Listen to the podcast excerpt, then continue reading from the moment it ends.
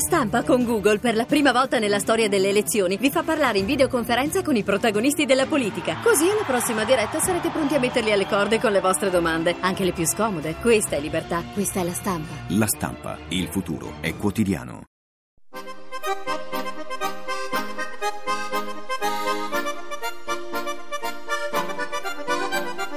Area di servizio. Un pieno di informazione su attualità e temi sociali.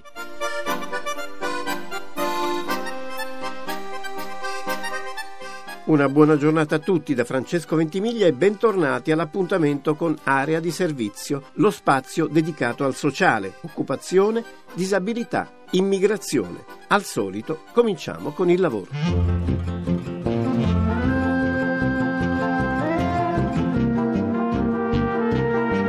Come si scrive un curriculum in maniera corretta per trovare lavoro all'estero? Quali dati deve contenere? Quanto cambia lo stile in relazione alle culture, alle lingue, alle consuetudini dei diversi paesi? In occasione del convegno Expo Carriera e Lavoro all'estero, Marco Fusaro, direttore di Page Personnel, ha illustrato ai giovani e ai professionisti come compilare nel modo migliore il documento di autopresentazione per approcciare il mercato del lavoro all'estero. Marco Fusaro informazioni di base sono ovviamente i dati personali, sembra banale ma spesso riceviamo curricula senza indirizzi mail né contatti telefonici. Detto questo poi si passa a quelle che sono le informazioni circa l'istruzione del candidato, le esperienze lavorative, conoscenze linguistiche informatiche e infine la parte di hobby. L'ordine che vi ho dato non è valido per tutti. Mi spiego, per un profilo di una persona neolaureato che comunque ha appena finito gli studi, l'enfasi e di conseguenza le prime informazioni sono gli studi e le conoscenze linguistiche e informatiche, chi invece arriva da esperienze pregresse, l'importanza va data sicuramente in primis alle conoscenze linguistiche e poi subito alle esperienze lavorative avute subito dopo gli studi. Questo per un motivo molto semplice, la prima pagina del curriculum spesso è la pagina più efficace e che comunica di più. Per candidarsi all'estero, ma molte similitudini, ma alcune differenze rispetto al curriculum per l'Italia. Innanzitutto sono apprezzati curricula strutturati, ma con uh, un po' di spazio alla creatività. Banalmente inserire i loghi delle aziende presso le quali il candidato ha avuto esperienze. Per paesi anglosassoni si bada molto di più alla sostanza e non ha eh, limiti anagrafici piuttosto che di altro tipo, quindi non è necessario, anzi è consigliato non inserire né la data di nascita né una propria fotografia. Sono molto molto apprezzati gli allegati che certificano livelli linguistici piuttosto che di competenze informatiche. Formarsi lavorando, lavorare formandosi. È questo il principio che governa lo stage, una formula che, se ben applicata, è in grado di garantire l'ingresso nel mondo attivo di molti giovani. Non tutto però nel passato è andato come avrebbe dovuto. Spesso i datori di lavoro hanno abusato di questo percorso di apprendimento utilizzandolo in maniera impropria, come dipendenza mascherata, a tempo e gratuita. Per correggere ogni possibile distorsione è in arrivo la riforma dei tirocini. Prevede tutele contrattuali alle persone coinvolte e garanzie economiche. Marina Verderaime è presidente di Sportello Stage, il maggior ente di promozione di stage in Italia. Lo stato di salute dello stage oggi è in fieri, diciamo così, poiché l'ultima eh, conferenza Stato-Regioni ha eh, approvato le linee guida di riforma eh, sui tirocini e stage che introducono il compenso minimo di 300 euro lordi al mese. Lo stage gratuito non ci sarà più. Non è l'unica novità della conferenza Stato-Regioni perché tra i vari eh, requisiti che hanno indicato come minimi vi sono anche gli stage vietati per mansioni a bassa specializzazione, non possono essere presi stagisti per ehm, risolvere problemi di organico nei periodi di attività, non può sostituire lo stage o un contratto a termine o per sostituzione di lavoratori in malattia, maternità e ferie. L'ultimo dettaglio è che indica sempre la conferenza Stato-Regioni che se le aziende hanno effettuato licenziamento nei 12 mesi precedenti eh, o abbiano procedure di cassa integrazione non possono prendere stagisti in quel periodo. Le novità possono essere considerate come eh, una vittoria dello stage quanto riguarda il compenso minimo per il tirocinante, ma noi lanciamo un allarme, diciamo attenzione il riconoscimento economico agli stagisti non deve trasformare lo stage in lavoro a basso costo e togliere l'attenzione da quello che è il vero valore dello stage, che è rappresentato dalla formazione e dall'acquisizione di competenze. E ora uno sguardo alle nostre prime offerte di lavoro.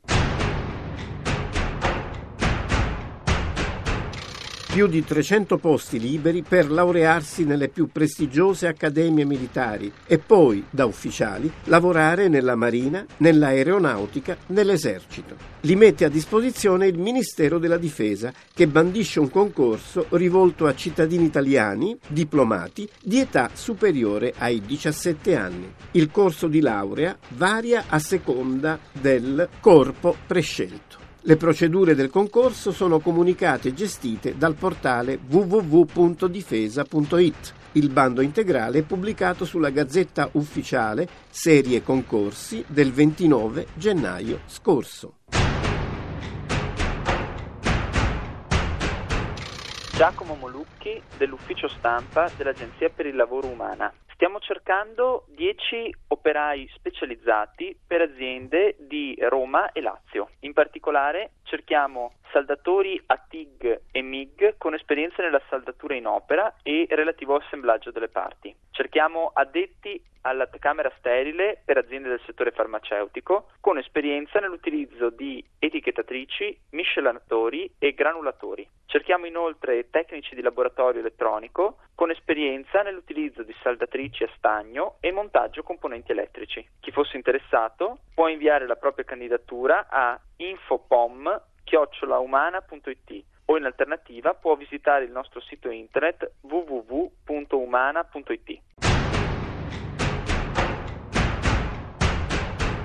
Tirocini di 11 settimane in tutta Europa per 120 giovani italiani disoccupati o inoccupati interessati ai diversi settori della green economy. A offrirli è il progetto Leonardo da Vinci. I candidati devono conoscere bene la lingua del paese prescelto. Non sono ammessi gli iscritti a un corso di laurea o chi ha già usufruito di una borsa Leonardo in passato. Chi vuole candidarsi può farlo facendo riferimento al sito www.csaurora.it. L'anno è il 2007. La località è Lecce. Qui un gruppo di studenti decide di unire le forze per aprire un centro di assistenza a supporto degli universitari, loro coetanei. In pochi anni questa idea diventa una vera e propria iniziativa imprenditoriale, un'azienda di giovani al servizio dei giovani, a tutto campo. Marco Cataldo è il presidente delle officine Cantelmo di Lecce si occupano di svolgere attività culturali e non nei confronti dei giovani, hanno sposato l'idea che la cultura non è una cosa da somministrare ai giovani ma dare la possibilità ai giovani di poterla fare, quindi interagiscono con noi per realizzare, proporci e realizzare poi le loro idee nel settore della musica, nel settore della pittura, dell'editoria, dell'arte in genere. L'altra struttura invece, quella frontale all'Officina Cantelmo, che noi definiamo mediateca polifunzionale, l'abbiamo molto incentrata sul mondo del lavoro e quindi su come i giovani possono essere aiutati nelle nuove strategie di occupazione non soltanto a trovare, a cercare lavoro e a riuscire a proporsi meglio, ma la cosa che supportiamo i ragazzi è quella di creare impresa. È molto alta la percentuale di ragazzi che non hanno chiesto opportunità di lavoro intese come offerte, ma hanno chiesto un supporto a creare impresa, quindi a creare una giovane cooperativa, una start-up in un settore culturale, ma anche in settori innovativi. Quindi noi cerchiamo nell'area Job Center che abbiamo ideato di dare questa possibilità ai ragazzi dal punto di vista dello spazio fisico, quindi una scrivania dove possono poggiarsi, un PC collegato in rete, un'utenza telefonica, cullati alla fase di start-up. Per finire vogliamo segnalare una importante campagna di solidarietà. Secondo recenti dati Istat, nel nostro paese sono più di 8 milioni i poveri ai limiti della sussistenza. Dare una mano a queste persone significa anche regalare loro la possibilità di curarsi. È questo l'obiettivo della giornata nazionale di raccolta del farmaco, promossa dalla Fondazione Banco Farmaceutico Onlus, che si tiene proprio oggi in tutta Italia recandosi nelle oltre 3.200 farmacie che espongono la locandina della giornata, si potrà acquistare e donare un farmaco da automedicazione. In 12 anni sono state raccolte in questo modo oltre 2 milioni e 700 mila confezioni di farmaci per un valore di circa 17 milioni di euro. Per informazioni il sito di riferimento è www.bancofarmaceutico.org.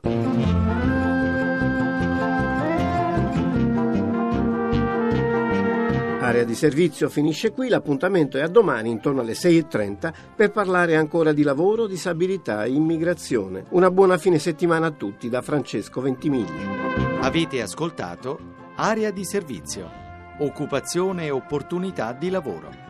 Un programma di Francesco Ventimiglia a cura di Maria Teresa Lamberti, regia di Alex Messina.